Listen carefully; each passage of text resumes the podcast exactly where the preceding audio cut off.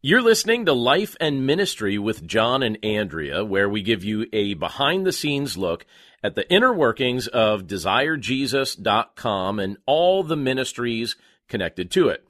We also thought it'd be fun to give you a bigger glimpse into our daily life as a couple serving in ministry together. So this is something new we're trying with the goal of giving you the opportunity to maybe get to know us a little bit better and get to know maybe a little bit more about us and what we're doing.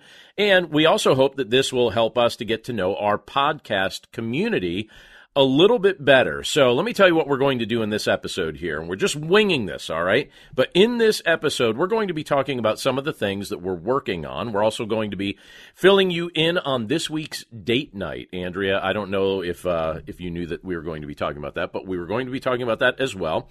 And I'm also going to be, along with my wife, Andrea, giving you honest answers to questions that we've received this week from both friends and listeners. So, Andrea, do you feel ready to go? Sure.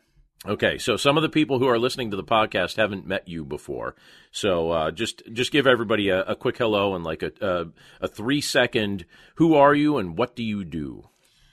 Hi there, I'm Andrea, and in addition to being married to John, I am the mom to four kids who are emerging adults and upper teenagers.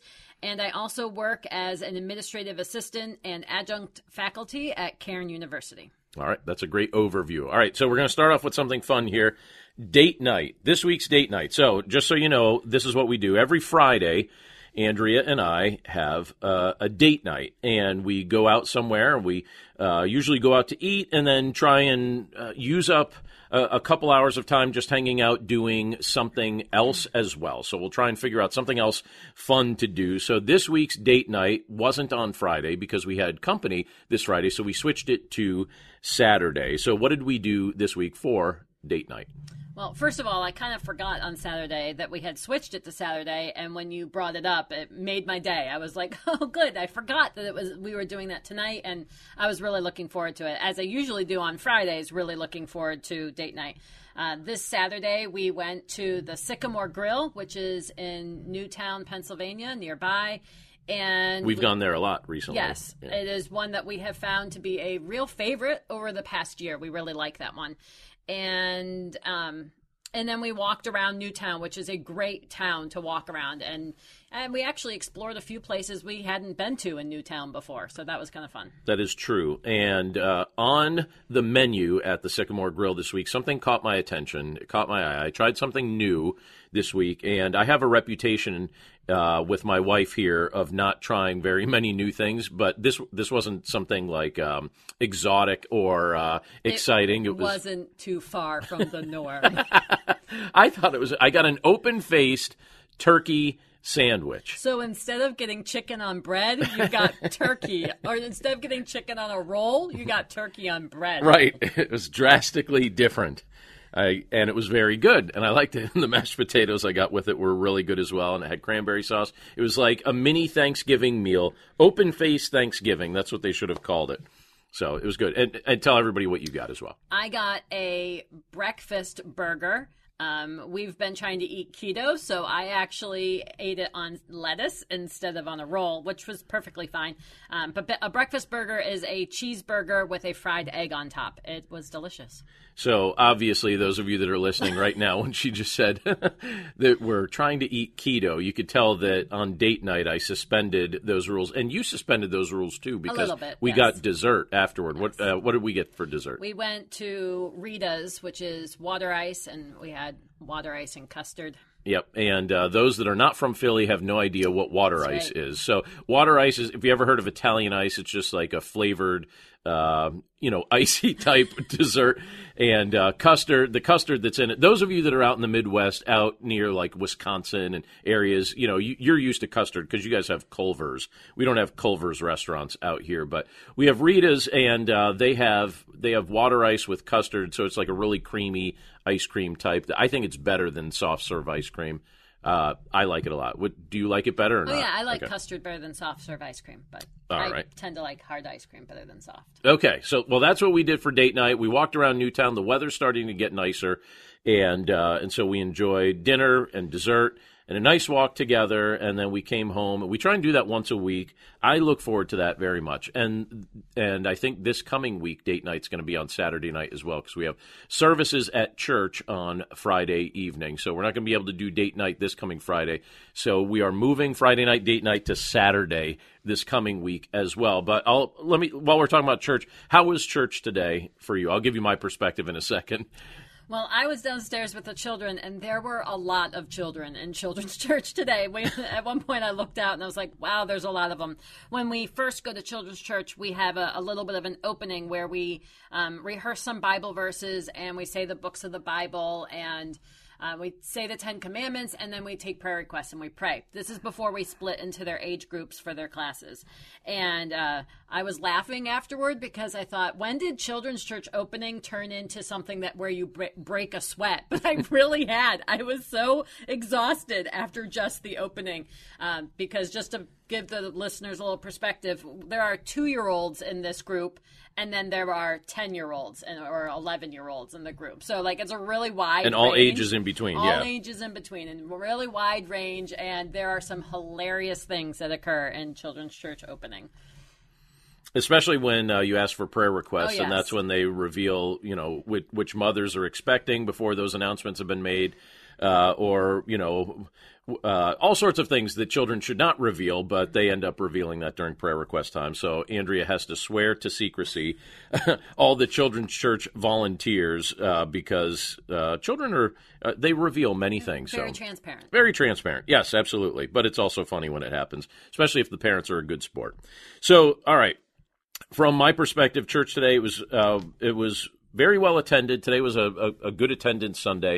I always enjoy seeing that. That always encourages pastors. Uh, for our our first service, our first service, there's lesser people at our first service, but just a good spirit in the room. And uh, and obviously the second service is the one that, that most people attend. Uh, but today it was Palm Sunday, so I was preaching from I was actually preaching from Mark chapter eleven, the events that took place the day after Palm Sunday. And so those of you that listen to the Dwell on These Things podcast, you'll hear the message that I shared today. That'll be part of uh, tomorrow's episode.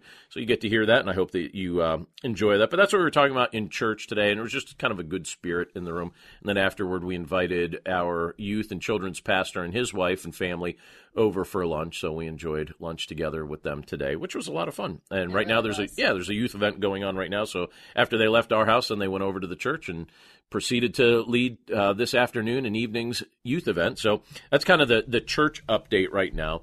I'll give you a couple quick things related to the website, because there's a, a variety of new things. There's all sorts of new things going on, and I, I actually feel like I'd be rambling on and on and on if I listed every new thing that we've got going on with uh, Desire Jesus dot com and some of the things related to it. But one of the, the I mean, you, those of you that have been listening to the podcast for a while know that we've got two daily podcasts. So the Chapter a Day Audio Bible, that comes out every day. Daily Devotions with Pastor John, that comes out every day.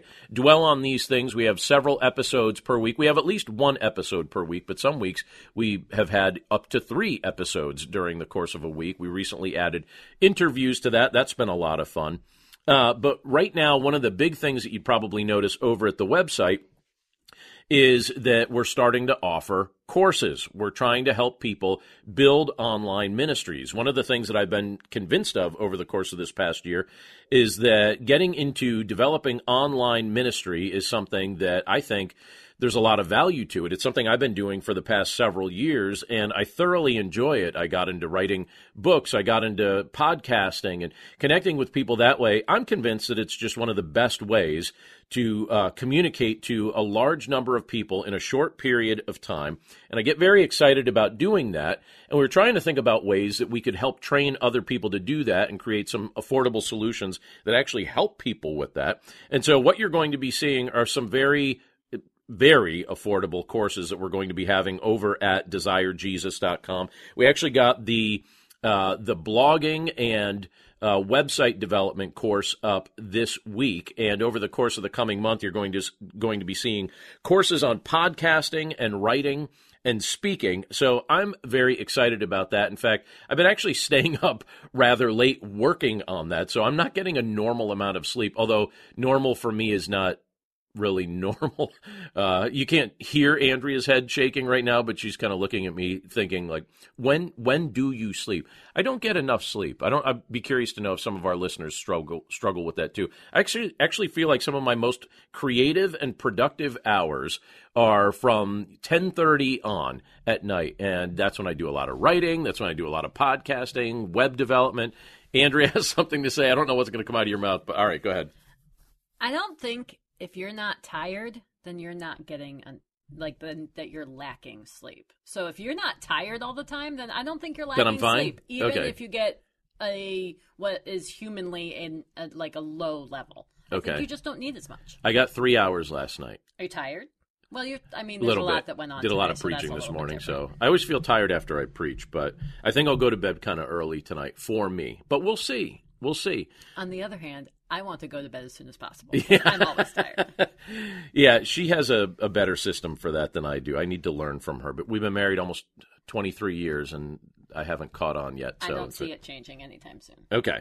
All right, so let's move to the next thing. The next thing is the upcoming book, Dwell on These Things. If you've been on the website anytime recently, you've probably seen that the cover is there. The book is going to be released everywhere, as far as I know. It's going to be, like, literally everywhere. Your Barnes and Noble, Target, Walmart, Amazon, you know, just wherever you want to buy it, you're going to be able to get it if it interests you, which I hope it does. But it's a thirty-one day challenge to begin talking to yourself like God talks to you. And the title, Dwell on These Things, you know that that's the title of of uh, one of our podcasts here as well, but it, it comes from Philippians four eight, where Scripture encourages us to dwell on things that are holy and godly and, and helpful and beneficial. And these are things that the Lord wants our mind to be dwelling on. Well, the book's been written for a year, and then it was edited and went through all that process with the publisher, and uh, it's going to be in stores in like five minutes, you know, less than two months. May twenty-fifth is when it's going to be in stores. But the cool thing that we're working on right now, I asked special permission of the publisher to be the one who narrates the audiobook. And they granted me that permission. So I'm, I will be the narrator for the audiobook. And last Thursday, the narration began, and um, and I stood there in a sound booth in a recording studio about twenty minutes from our house, and uh, and recorded the first twenty chapters. Actually, it was the introduction and the first nineteen chapters. So it was twenty chapters that I recorded uh, the other day, and uh, it was a lot of recording to record in one day. I was very tired afterward. My voice was starting to get a little tired, so we decided, all right, that was plenty to try and get done in a day. But tomorrow morning, I begin the process of picking up at chapter twenty, and I'm going to see if I can get the rest of the book recorded tomorrow. Do you think, I'm looking at Andrea right now, do you think I will succeed in getting the rest of the book recorded? Yes or no? Vote. I do. I, and okay. From the beginning, I wondered if you'd have it done in two days instead of three. Yeah, they had booked the studio for three days, thinking it would take three full days to record it, but I think we might get it done in a day and a half. So we shall see. I'm not sure. I'm not sure. I shouldn't hold myself to that. All right, so th- those are the ministry updates.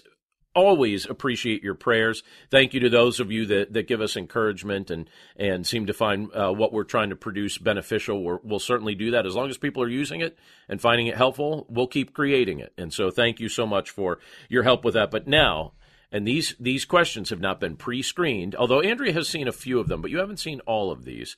Um, we asked some of our friends on Facebook to submit some questions to us that we could ask and answer on tonight's episode, since we hadn't yet released one of these episodes with a life and ministry episode. Uh, we're going to be putting this out on all three of the podcasts as, pretty much as soon as we finish recording this. Um, but this is the first episode, so we hadn't had a chance to ask you yet for uh, your questions for us about life and ministry. So we went to our friends, which some of, of which are listeners also of these podcasts, and we said, all right, do you have any questions about life and ministry that you would like us to answer on this episode? And we told them everything was fair game. So there was nothing that wasn't fair game. And we got some interesting questions about life and ministry and even some fun things. So I've got the list right here in front of me. Are you ready to go? I'm ready. All right. The first one comes from Robert, and Robert asks this. He said... Now, he's been seeing some of the stuff we posted on Facebook, so he he knows a little backstory, and I'll give you the backstory in a second. But his question is this: Did you really not buy name brand anything? And he has in parentheses Pop-Tarts, because I shared something recently about my wife buying name brand Pop-Tarts for the first time in years. But he said, did you really not buy name brand anything until you paid your mortgage off? And if so, is this a policy that you endorse for others? So our friends know that one of the things that we've been working on for quite a few years was the goal of paying off our house. And, um, you know, we live very frugally. I've been driving the same car for fourteen years. And basically any extra uh, income that we have earned over the past bunch of years, we have just dedicated toward paying off our house early. We wanted to live frugally, try and be good stewards of any income the Lord gave to us, and uh, just pay off the house. And so we paid off the house. We we succeeded at doing that last month. And I was joking on Facebook that as soon as we paid off the house, I noticed that, that Andrea had purchased name brand Pop-Tarts for the first time in years, because we typically just buy the generic of everything, trying to be frugal. And I thought, all right, is this is what is this what lifestyle creep looks like, where we buy name brand Pop-Tarts the second we paid off the house? Andrea, what is your answer to this question, and what is your defense? Well, the answer is yes. We were really uh, intent on paying off our house, and so I am a firm believer in shopping at Aldi, and I, mm-hmm. we save a lot of money. And so if you shop at Aldi, there aren't usually name brand options even available to you. However, I figured out, and I didn't do like a long-term study on a spreadsheet, but I think we saved about I th- about thirty percent in general on our groceries from one week to the next, compared to if I had purchased it elsewhere. And yes, I know other stores have sales and you can shop sales and you can do really well with that. Um, but I'm look, I was looking at like, I want to go to one store, not several. I don't have time or energy or the desire to go all over the place. So Aldi in general saved us about, probably about thirty percent. And so all of those savings would go to Uh, the ability to pay off the house sooner. Now, um, the whole Pop-Tart thing, in my defense, I bought them at Walmart and they were on sale and they were as cheap as the generic ones because I bought a really big box and they were for going on a little vacation, which I usually try to buy a few treats on anyway. So that's my so that's defense, defense of that one. Um, but we we were, I mean, and most of the things that we bought that were non-name brand, yes, I know some of them have a slightly different taste. I, I, I fine. But overall, yes. It was good. But overall, it's But you've good. done something dangerous. And you don't even it, know what you've done. No, you've done something. So if you guys don't know, we, we have four children, all right? So one is almost twenty-one.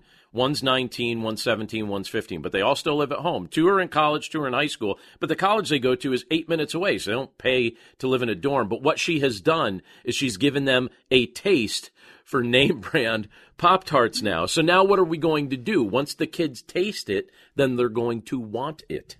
They can buy their own Pop-Tarts. All right. Um, so, all right, the second part of his question, though, is is this a policy you endorse for others? I do, actually. I think that we spend far more than we actually need to on most of the items that we buy. Just and we, as a culture, you're as saying. As a culture. Okay. And I think we need to stop buying into the idea of brand names and, you know, like only buying those unless you really have the money to do so. And a lot of us are functioning in ways that, you know, that's a way that we can save some money. And totally. So I'm actually a firm believer in that. And, you know, um, you can adjust the way that you eat to fit what you can buy in that kind of context and not spend the amount of money that you would if you purchased it elsewhere. I can think of some name brand things, though, that we do buy and have for a long time. There are a few, and I think that's perfectly fine for there to be a few. But in general, well, all all those years that we were trying to be really frugal, I shopped at Aldi almost exclusively, and um, and we just adjusted. And well, we I used hope the we're still things... planning to be frugal. Yes, we used the things that were available to us at Aldi, all right. And it saved a lot of money. Fair enough. Okay, all right. So Salente, uh, she asks us this. What's the hardest thing about being in ministry as a couple? And then she says, what's the biggest blessing? So it's the hardest thing about being in ministry as a couple. I don't, I, so my answer to that is I, I don't feel like it's hard as a couple. I actually feel like it's a big relief because all the years that I've been in pastoral ministry, you've always been uh, just right there by my side, encouraging me, helping me, supporting me, doing all the things I do. So maybe the hardest thing would be the fact that in some ways you don't feel like your life is your own, right? So a lot of your time is spent meeting other people's needs, and you feel very locked into a location sometimes because you fear that if you're not close by and something happens that that you're not there, so so you know, how's that going to pan out? I think that's something that kind of plays in my mind. Uh, I don't I don't know. What would you say is like, what's the hardest thing for well, you? I was going to say that I think one of the things you need to come to terms with, and by come to terms, I mean praying that God will in, uh, either increase your tolerance for it or even give you an affinity for it, is just accepting the fact that you are in a place of influence, which means people are paying attention to what you are doing, and what you do is sometimes licensed for what they will choose to do. Mm-hmm. So you kind of have to just come to terms with that. It doesn't do any good to fight it because like it j- that's just a reality. But as far as the other thing I was going to say is there is some adjustment to figuring out balance, you know, so, you know, what, you know, when are times that we're going to talk about things in ministry, and when are times that are supposed to be a little bit of like day off style, mm-hmm. where, you know, like I might have something in mind that I want to talk about, but I'm trying, but it's your technical time off. And so it would be really easy for me to bring it up, but in doing that, I'm not kind of respecting the fact that you need a little bit of mental downtime. Totally. And, and so just sometimes figuring out that balance, um, but also we have been doing it. And even before we were married, we, you know, we worked in youth ministry and camping ministry together. So we've sure. kind of had a lot of, we had a lot of practice of that in a little bit of softer or less uh, life altering ways, yeah. even before we were married. And that really helped. And actually I would say that if people are young and or or not married, and you have the opportunity to work in a more temporary ministry context, mm-hmm. like a youth group or a um, where you could serve together, be on a team, serve together, mm-hmm. I think that's actually super helpful uh, because you kind of learn a little bit of that balance then, and in a way that before it's t- completely consuming. All right, what's the biggest blessing? I think being there for each other. Like mm-hmm. we understand what life looks like, and not everybody always gets that, and but we both do. And so okay. you know, like to bounce ideas off or each other, or or even um, problems and things like that, or frustrations. I think the ability to understand uh, what that context looks like together is really very helpful and definitely a blessing. But there's I, also the blessing of the relationships we have with other people. Well, that, that's what I was, that was going to be the answer I gave to that, mm-hmm. the idea that I feel like our family is much bigger than just our, right. you know, family, right? Just right. our household. There we, are a lot of people there out people there we that, love. Yeah, and you, you develop a, a close relationship with people that um, they, you, I mean, you think of them as family, definitely. Right? You interact with them as much as, as family, sometimes even more. Right, than your extended family. All right. Uh, so great question, Salente. All right. So Scott asks us this. He says, if you could offer advice to yourselves as you were starting in ministry based on what you know now, what would you say? He said, I hope this uh, could help young couples entering ministry today. I have two things on that. Uh, so I'll go first on this, and then I'll I'll see what you think about this, too. I think you'll agree with these two. One, make sure you carve out dedicated family time, right? So so and what that means is, pick a family night that you protect. So for us, that was Monday night with the kids. Pick a date night that you protect. So that's Friday night. And then for us, every three months, we we try to get away somewhere. And usually we don't do anything extravagant. We're too busy paying off the house, right? So uh, all we do is we'll just like find a cabin somewhere that we could rent. Some and sometimes like the one we just used was free. um, but we'll just find a place we could disappear. Our kids like the woods. They like mountains. They like water. Um So we'll just go someplace that's quiet, and we do that every three months, and uh, and we just try and disappear either for a week or a weekend, and uh, we'll go up to the, the Christian camp that um, that my wife worked at when you know when you were uh, when you were a teenager. You know, we'll go up there in the summer. That's super helpful. And so these are things that we have found restful. So I would say I would say carving out the family time. That's number one. And then the other thing is don't think that financial stewardship has no bearing on your ministry. So, you know, when we, early in our ministry, we were way too comfortable with debt. And we felt like we needed to drive updated cars, and so we were, our cars were, you know, we had two car loans, but we still had student loans. We also had mortgage debt, and we had credit card debt, and I and I just played the game that I thought, you know, as long as uh, as long as we have a good credit score and we can make minimum payments on things, that somehow that won't impact our life and our ministry, and that is wrong. Because it limits your opportunities to say yes to certain things because you've effectively made yourself a debt slave. And it creates a lot of worry, it creates a lot of anxiety, and it robs you of opportunities to do things. And so we have noticed that we have a lot more clarity and can say yes to a lot more things because we are not saddled with debt anymore. But it took us years to get out of the debt that we had. And uh, once we finally got out of it, we were like, all right, it's almost like a whole new world. So those are two things right off the top of my head that I would I would think, you know, carve out time and and protect the time that you carve out. And make sure you have a plan for financial stewardship so that you don't end up getting stuck and unable to do some of the things the Lord wants you to do in your service to Him. Those are two that come to my mind right away. What do you think? I wholeheartedly agree. Those are two I definitely agree with. I would add one more, and that's um, from the very beginning, work really hard at being a team.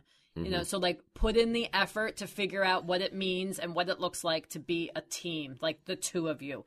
Um, and kind of carve that out, figure that out as soon as you can, because, mm-hmm. you know, sometimes things are tough and, you know, you want to be together and not against each other because it makes a huge difference. I like it. You're a good teammate.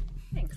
Um, all right. Amanda asks us a very important question. You ready for this? I am. Amanda says, if you could adopt two grown adults, would it be me and my husband, Nate? Yes, absolutely. Uh, we've known Amanda and Nate for a super long time. They want us to adopt them. And, you know, I, I feel comfortable with this decision. I do too. You know, they're, uh, they have children of their own at this point now, but... Uh, why not? And, but then she also says, or what advice can you give young parents with multiple young kids to survive this season of life without hating each other or bouncing before the runt is eighteen? So I don't know which of their three children she's referring to as the runt. Uh, but anyway, uh, so parenting advice. What kind of parenting advice would we have for Amanda and Nate? Well, I kind of think it's very, really similar to what to you just said in the answer. Previous. Okay. I think carving out time... Um, particularly as a couple, uh, you spend a lot of time with your kids when they're little, so make sure you also have some designated time to be just the two of you. And I know when it, when they're really little, it can be very difficult, particularly if you don't live near family, to get out of the house on an official date. And I would just say that can't be your excuse. Like, there were times when our kids were little where we had a date night in our family room where we Yep. watched something together, ate a snack, laughed, talked, um, daydreamed, and and and that counts. And as mm-hmm. soon as you can, or as frequently as frequently as you can, I think you also need to go out of the house. There's a perspective change that happens sometimes when you actually For get sure. out of the house and you can't hear people's feet running Pe- above you. People and, don't do that yeah. anymore. People don't oh. leave their houses anymore. Um, so I do think that it's really important to figure out what it looks like to have specific time, the two of you.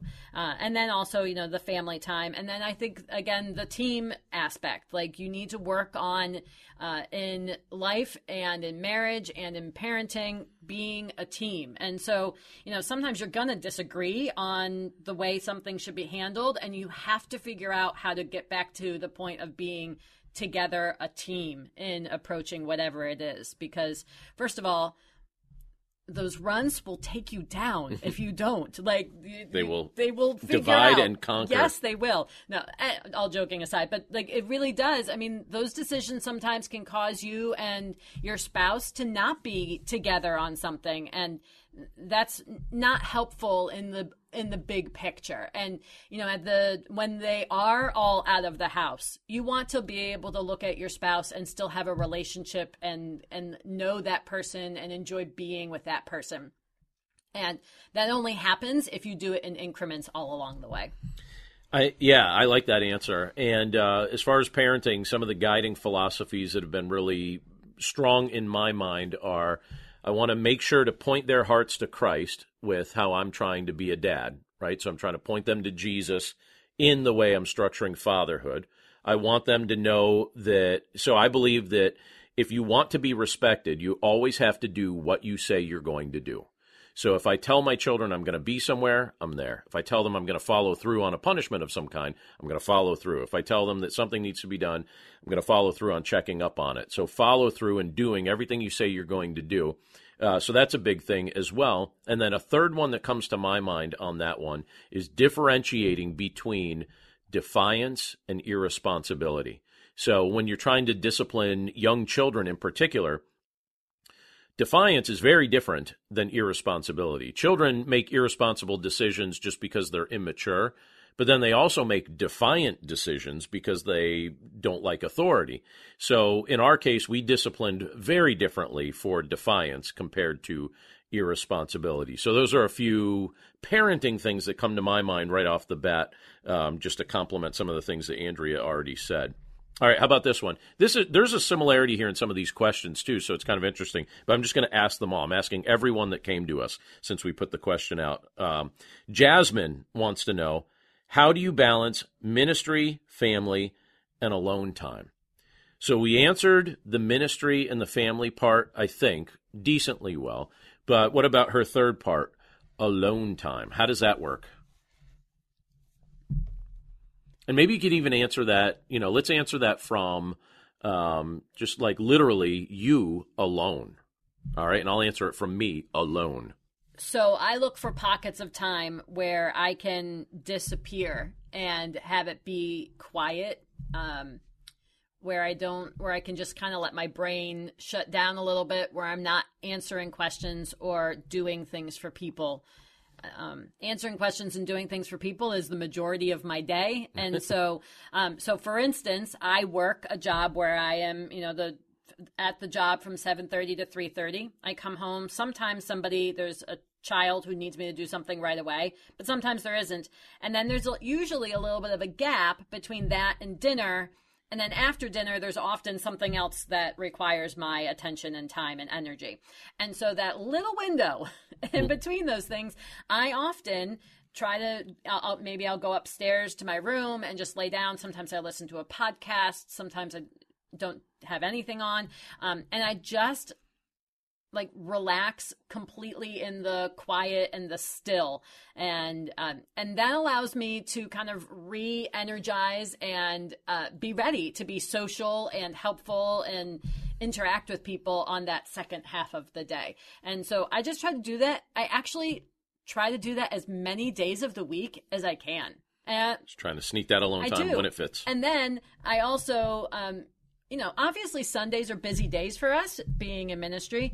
Um, and as frequently as possible, I try not to let Saturdays be busy. I don't mm-hmm. really want things to be planned on Saturdays. I mean, obviously there are exceptions and there are things that we look forward to that happen on Saturdays. Mm-hmm. Um, but I often, I'm really okay with there not being something planned on the Saturday because it allows you, it allows me to have uh, a quieter day or to get something done that didn't fit into the week. And, and so it, it just allows me to not feel like I am going all the time. So I am Perfect. looking for those uh, pockets of time that allow me to do that. I think my favorite alone time is the fact that in the evenings, I'm usually the last one up. And that's when I tend to feel the most productive. And I don't I don't know why that is. I don't know why I get that burst of energy. But so much of the online ministry that we're even talking about or facilitating this through has been worked on during those hours. And I find that I decompress when I have a project to work on. So a website to build or something to record or edit and put out there. It's kind of like my favorite way to end the day, just with some alone time and, and quiet working on that. I, I feel like that's a that's a time that, I don't know, it's like the Lord fills me up with energy to do some of those things, and uh, it helps me. So it's different from your pockets, from when your pockets, but I, I feel like our internal clocks are wired differently. So we complement each other, right? It's a compliment, right? That's what I'll tell myself anyway. It's a compliment. All right. Debbie. She wants to know, how do you handle arguments with each other?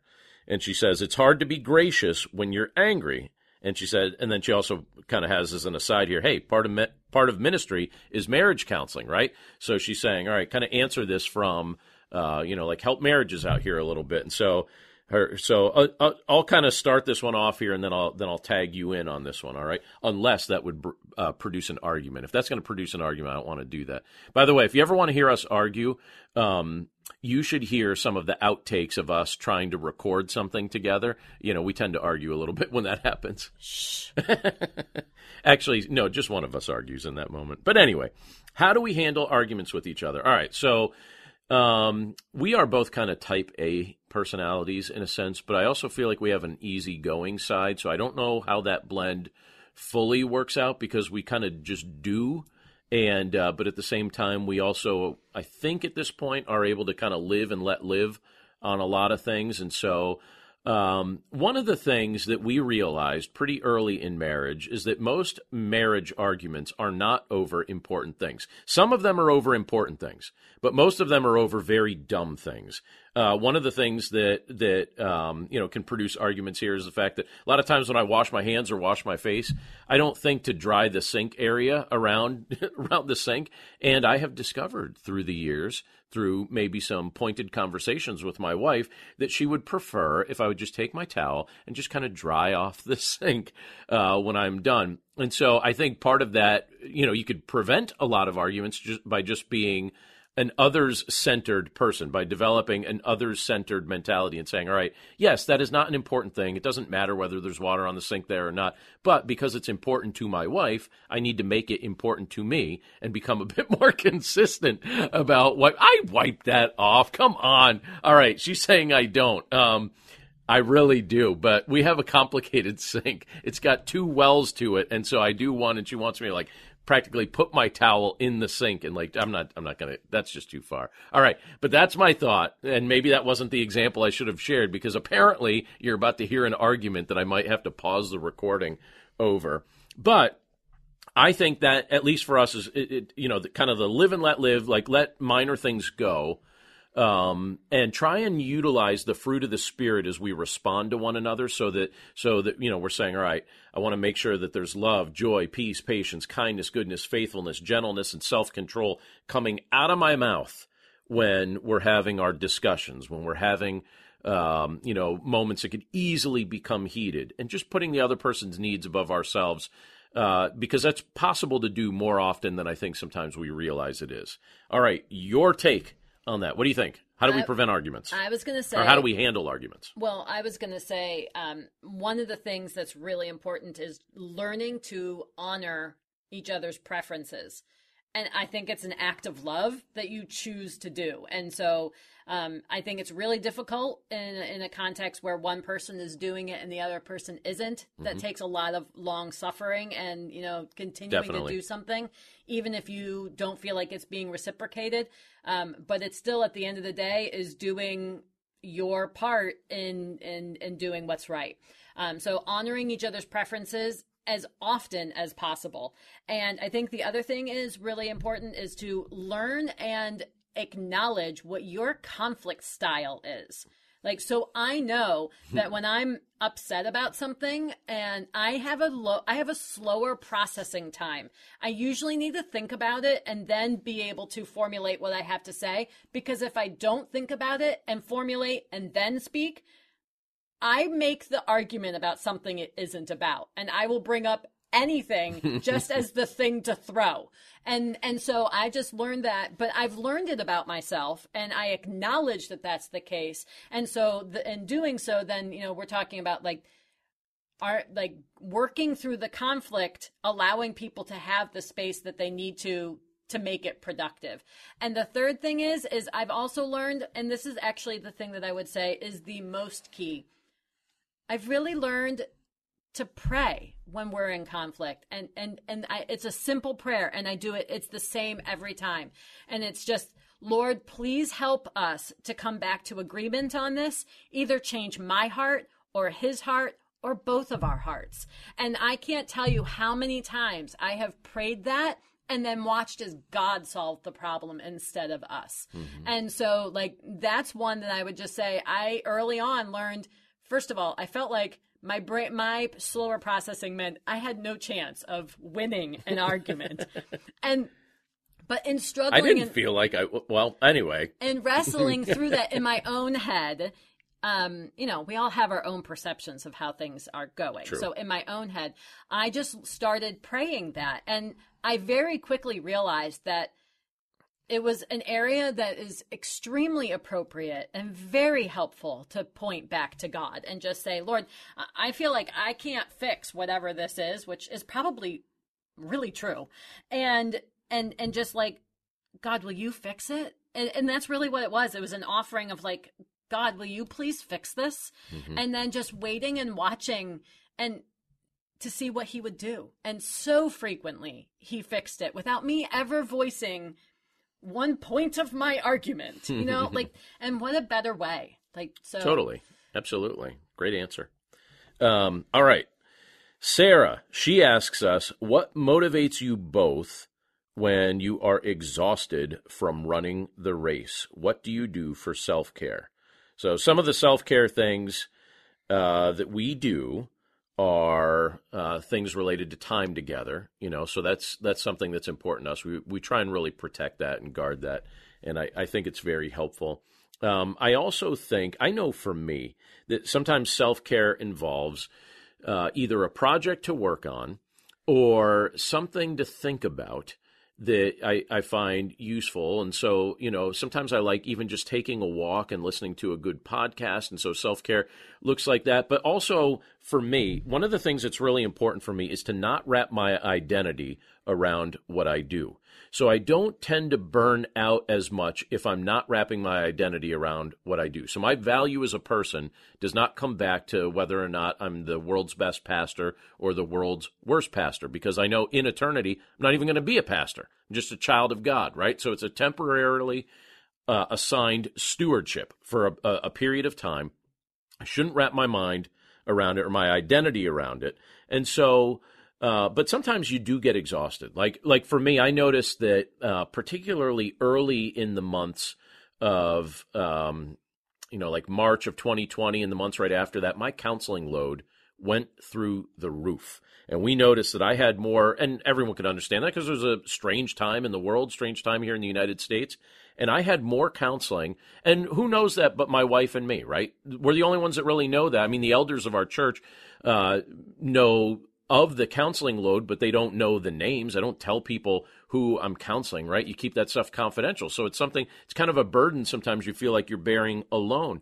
And I remember at one point another friend said, well, how many hours a week are you trying to counsel right now? And we analyzed how many hours were going into that. And the one week that we analyzed, it was twenty-nine hours. And that's not reasonable because it's not the only thing we're trying to do. It's not the only thing I'm trying to do as a pastor. And uh, I was starting to really get exhausted. And so I had to figure out ways to protect time on my schedule and, and not try to offer so much counseling. So I started to limit how much counseling I was doing because that was really starting to be too much uh, for me to do. And I started involving other people that are more than capable of offering good counsel. So that that's a recent example of something that was really tiring me out. And uh, I needed to bring in reinforcements and also protect how much time I was devoting to it. So how about you? When you're exhausted, how's this work? What do you do? Or what motivates you, it says, when you're exhausted from running the race? What motivates you? I don't even know if I answered that question properly. So I was trying to think through it while you were answering, like what, what motivates me. I think I've noticed that even in seasons of being exhausted, God has shown me things to be grateful for, or, or little bits where you can see that what you're doing makes a difference, even if it's in just like a person's life, not necessarily this big collection. And so, you know, a lot of what I do in ministry is related to the children. And so, so many times when I've felt exhausted and sort of like, can somebody else do this now? You know, that's a real, a real emotion, a real feeling. And, Um, I've, I've noticed that, you know, one of the kids will do something that just demonstrates to me that my role in their life has mattered and that, you know, that, that they like me and, and stuff like that. And, and like I really, today, well, usually tell them what you so, told me earlier. Uh, so today there's a, a boy that has been going to our church and he tends to be a little on the quiet side. Um, and, and I noticed that Um, after church one Sunday, he was straightening the Bibles in the back of the chairs. And that's something I do typically on Sundays. Mm-hmm. Also, I make them so that, you know, next time people are in the sanctuary, they aren't all, all over the place. They're all in a, you know, in the center and straight. And um, I noticed that he was doing that. And it's just a personality thing for him. He likes things orderly. And so a couple weeks ago when I saw that he was doing that, I thanked him and I was like, hey, I do that too. And so I really appreciate that you're doing it because it really helps me because you've done some of them. Mm-hmm. And today I noticed that he was doing it again. So of course I went and talked to him about it. And, and then I was doing a few other things and he walked up to me and hugged me. Mm-hmm. And so he's probably around ten. So we're not talking about like a small child mm-hmm. um, who would be more apt to hug, you. Hug, hug somebody. Right. Um, it, it seemed a little out of character for him. And yet, and so it really meant a lot to me because I realized that the attention I had shown him in that matter, um, um, he, it really meant something to him. And so I just noticed that, you know, when I feel really exhausted, that God has always provided something that just reminded me that it was worth doing. And then I also try to keep a bigger picture that at the end of it all, like, do I want to just have a list of ways I relaxed? Yeah, right.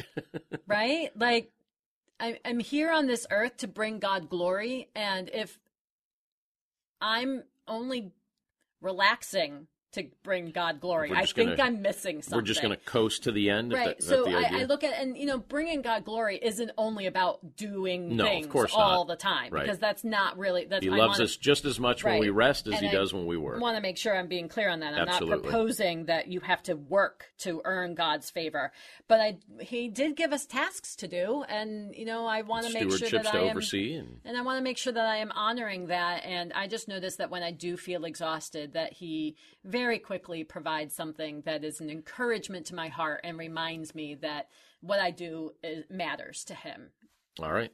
All right. So Deborah, this is going to be a fun question to, to answer um, for me. And I'd be curious to hear your answer to this as well, but you'll probably laugh at my answer to this one. But she wants to know, did you ever have an interest in another career? Yes. Whenever I feel really stressed out by people. Sorry, everybody. I daydream about working in a bakery with the bread in the back That's room. Like, so um, a, a friend of mine that I used to work with, and I would joke about this on days that were high, like too much drama people-wise. I'd be like, that's it. I'm going to work for the bakery. For the bakery. So, like, yes. And actually, I, it's a joke, but it's not entirely a joke. You know Sometimes, that one of my grandfathers worked in a bakery? I did know that, yes. Okay. Sometimes I do think about doing something that is very quiet, and the things you work with just do the things they're supposed to. Nice. Okay. That's a good answer. All right. So what do you think my answer to this is going to be? Yes. You're interested in seventy-five thousand things right. at right. any given moment. All right. So did you ever have an interest in another career? I have had an interest in, just like you said, you know, seventy-five thousand other careers. But here's the thing, not in place of serving the church, not in place of ministry, but alongside of ministry. So I had, and a lot of those things I've had the opportunity to do. So, uh, you know, I, I wanted to work in radio. So for an oppor- uh, for a time, I had an opportunity to work as a radio announcer, and I loved it. I thought it was so cool, and I learned how to edit, and then that led to the podcasting. I learned how to do all that stuff while working at the radio station. So that was exciting. I think if you're going to list all the things you've done, it needs to be a separate episode. Yeah. Just I'll, saying. Well, I'll list. Well, another one that I've I've honestly thought of. I, I thought about being. I'd be curious what you think about this one, uh, about being a financial advisor, particularly for those who serve in vocational ministry. And uh, and one of the reasons why I think about that is because I've noticed that a lot of my colleagues uh, are like they they that's something, for whatever reason, it feels like it's not safe for those in ministry to talk about that sort of thing, because people are going to assume that you have poor motives anytime you talk about something financially related. And then I noticed that some of my friends, some guys that I really look up to in ministry, really struggle in that area because they feel like it's not safe to talk to anybody about it. And so they don't know how to plan for retirement. They don't know, um, you know, some of those details. even some of the basics. And uh, I did a seminar a few years ago for a group of up-and-coming pastors, guys that were training in ministry, who were in their first like first three years of ministry. And I just walked them through the, the basics of personal finance and some of the things that they could do to be a blessing to their household so that their family didn't resent certain aspects of them agreeing to serve in ministry, because it doesn't tend to be, uh, in general, something that's necessarily a high-paying calling, right? So you have to be a little extra intentional about it, but trying to help the guys figure out what some of these details look like, how they could be a blessing to their family, maybe, you know, some ways that they could earn additional income that didn't take them away from ministry, but complemented the ministry they were doing, how they could save, how they could invest, how they could purchase their first home and maybe even work toward paying that off, how they could prepare for their, their retirement years. Because I have seen so many people Uh, in ministry who get to a spot where they actually feel like the Lord's given them permission to retire, but they don't feel like they that's even an option for them to do so, or to even transition to another form of ministry, because the financial piece is really a struggle. And so sometimes I have given a lot of thought to, you know, whether or not that's something the Lord wants me to try and help people with. And I think in the end, what I've kind of landed on is uh, just just doing that as a friend, you know what I mean? Not so, so much doing that as a as a, some sort of extension of a career or anything like that. But I, I've I've thought a lot about um, a lot about that. And you know what? Another one that I've thought a lot about. This will I, I hope somebody gets a kick out of this. But I actually had this idea when I was in high school, and it's never really left my mind. I wanted to own car washes. I wanted to own a car wash, or maybe several car washes. Like, you know, I, I, I just, I thought, like, the car wash business always fascinated me. And, uh, and I thought, you know, it's a business you can own, and, and yes, you have to, to maintain it and look after it, but you don't have to be there twenty-four seven. And, um, and I, I don't know, I've always enjoyed cleaning my car. And I, I thought, you know, the combination of that and the entrepreneurial aspect of owning a car wash. So I actually, many people don't know this about me, but I actually, um, in my, I think I was still in my early twenties. I don't even think I was in my mid-twenties yet. I began the process of getting a car wash built. I started looking into it. I had the land picked out. I had uh, investors lined up, and I even had a company that was ready to build it. And I never had perfect peace about doing it. I didn't feel like the Lord was giving me the green light. So I paused those ideas and paused those ambitions before it became something that involved money out of out of pocket or time or anything like that. And I, I think that was the right choice. But there's still a twinkle in my eye for owning a car wash. I, so I, I don't know. Do you think I ever will? I don't think I will. But I think about it every time I every time I pass one. I think, hey, we should own a car wash someday. I, I know we're not going to do it, but I admire those that do. So if anyone listens who owns a car wash, can I just tell you that there's a part of me that envies your career choice or your investment choice, whichever one you'd say. All right, uh, we have. Let me see here. We're coming to the end here. I guess this is the last. Uh, the last questioner, but he asks two questions. So one is for me and one is for you. So I'm going to I'm gonna have you do yours first if you're okay with that. I mean, so Keith asks this. He says, Andrea, how did you feel about marrying a pastor, and what, if any, concerns did you have?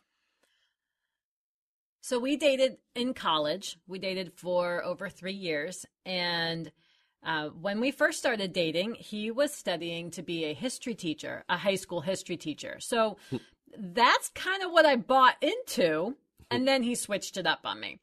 Um, all joking aside, we were at the time working with a youth group. So we were involved in ministry. We had, we worked at a camp. So like those, it was not a, a, a far leap to go from what he was doing to the new thing. Um, and did I have any, so I don't know. I didn't really, it didn't surprise me. Um, and you know, when you presented it, you were kind of wondering if you, if I saw the same things you felt like God was teaching you or impressing upon you. Um, and I did. So I didn't really, you know, it didn't really faze me too much. Um, you know, you have some early concerns. You know, I didn't have a full picture of what that was going to look like. Um, I don't, I guess unless you grow up in a house where your dad is a pastor, I don't know that you really can have a full picture of what that looks mm-hmm. like. It's a kind of a different life than what most people lead. And it's so a step of faith. And so I don't know that you, I really had an understanding on, of it. Um, and I do think, you know, I can see how God crafted things that I did learn and experience along the way so that I would be prepared for certain aspects of that. Um, and, and then other than that, like, it's just been kind of letting God continue to teach me what it means along the way. And, you know, learning what my role in all of it is, because I do not consider myself the vice pra- pastor or Missus Pastor or anything like that. Like I, that's not my role at all. Um, I look at my role as, and two, there's two pieces to it. One, I am the pastor's wife. Therefore, I support my husband as the pastor. Um, but that's in ways that are far more behind the scenes than people would see. And the other thing is, is I am a, an active member of our church, which means by definition, I'm supposed to have some contributing role in my church. Mm-hmm. And so I have always looked for the things that suit what I think God has uh, asked me to do. And those are the things that I do. So I do the things that I do in our church, mostly because that's what God has asked me to do as a member of a local congregation. Mm-hmm. Once in a while, I wind up doing something because you're the pastor and I am married to the pastor. But most of the things I do, I do them because Um, I think that everybody in a church should have a contributing role to the body of Christ in that context. I like that philosophy. And by the way, everything I do, I feel like you make better. So I appreciate the fact that I have you as a tag team partner in the midst of this ministry, because um, you have always supported me in this. So I feel like I should just go on record and publicly acknowledge that, because I genuinely appreciate it. You've done that from day one. You've always been a, a you've always had my back. I really appreciate it. But Keith's question for me, and it's kind of similar to this, similar to what he asked you. He asked me, how did you decide the Lord was calling you to pastoral ministry and not another one? And that was a tricky thing for me. I moved a whole bunch of times when I was a kid, and we had a lot of challenges when I was a kid. And I um, I kind of viewed the pastoral role as as an important role, but one that wasn't for me. I thought, I'm going to be the pastor's right-hand man. I'm going to be the guy that supports the pastor as best as I can. But I didn't want to be a pastor because I thought I would have to move around a lot. I thought there'd be a lot of strange disadvantages that come with everybody kind of knowing your business or having an opinion about many things that you do, that, that most people, they wouldn't care what other people did, but because you're the pastor, they care about the fact that you do this or don't do this. And sometimes you deal with some unrealistic expectations. And I thought, nah, I don't think that that's, I don't think that's going to be for me. So I'll, I'll support the pastor, but I don't think I'm going to ever be a pastor. And then more and more as my faith in, in Christ started to grow stronger, I started to have a desire to serve in areas that pastors tend to serve or lead in ways that pastors are called to lead. And more and more people were asking me to do those things. And, and they were kind of recognizing that that was probably how I was shaped, even before I wanted to admit that about myself. And so my, my pastor would ask me to read scripture before our congregation, or to lead something for the church, or to say something in, in front of the church. And I got more of a taste of that. And then when I went to college, I was asked to lead a youth ministry. And Andrea mentioned that a couple times. And so I was asked to be the youth director at an area church near our college. And then the pastor started asking me to preach for him when he went away on vacation. And more and more people kept asking me, why are you not going into pastoral ministry? It seems like everybody else feels like this is God's calling on your life. Are you sure you're not just running from this? And the truth is, I was running from it because I knew there were going to be some drawbacks to it. But I have to tell you, the positives far outweigh the drawbacks if it's the specific thing the Lord's called you to do. So he took a while to convince my heart, not a ridiculously long period of time. Um, he was he was nudging me in that direction. It just took me a while to catch up and finally admit it. And I have to tell you, since I said yes to the Lord in that, I'm not going to pretend that it's easy. I don't think it's easy, but I do think it's the right fit. And I don't know if for the bulk of my ministry, if I'll serve as a pastor, I probably will. But if the Lord impresses upon my heart to do something else, I'm going to try and be obedient to him in that area too. But I could tell you right now, I feel like he's saying, John, I want you to serve as a pastor. And so that's what I do. I serve as a pastor. I, I shepherd our local church, and I, I really love our local church, and I really take a lot of joy in doing it. And I'd like to say that, you know, I, I believe, I think that if the Lord ever asked me to do something else, I'd, I think I would say yes to him doing that. I think that would be hard to, to do something else. Um, but, you know, I'm I'm just going to try and be obedient to him. And the thing that I, I feel like he's asked me to do is to serve our church. So I'm just going to serve our church. And then if he tells me to do something different, then I'll be obedient to him and, and do something different. And um, and that's kind of how it's been. And I, it just it just feels like a fit for how he has shaped me. And so I take a lot of joy in doing that. So those were some pretty good questions. What do you think? They were. More questions than I anticipated us getting, right, yeah. So I'd be curious if anyone's even still listening. Me too. After all of that. So if you have a question for us about life, it could be about even like Robert's question about Pop-Tarts and generic brands. I don't care. If you have a question about anything, you could ask us anything about life, about ministry. Send your questions about life and ministry to questions at desire jesus dot com. So if you email questions at desire jesus dot com, well, we will get your questions, and we will answer them on a future life and ministry update. So I think that's it for this week's update. You know, we had some some outtakes uh, at the beginning. Should I post some of those at the end here? Will you forgive me if we do that? Probably not. I shouldn't post those. They're, they're kind of funny, though. Actually, I, thought, I don't really care. You don't care? I don't know. We'll see. I'll listen to them and then and decide if I actually include them. If uh, if I don't include them, pre- please forgive me. All right. But your prayers for us are greatly appreciated. If there's any way we could be praying for you, don't hesitate to let us know. But that's it for this week's update on life and ministry. Andrea, you are a great co-host. Thank you so much for joining me for this. Thanks. This was a new experience. Yes. All right. And uh, to those of you that made it to the end, we hope you have an awesome week. Catch you next time. Bye-bye. You're listening to Life and Ministry with John and Andrea. You're like, that's very loud. Like, I think I'm never going to match that. Okay, just relax. You're also yelling in my face. All right, stop. You could back up if you're not talking. All right, I will do that again. God.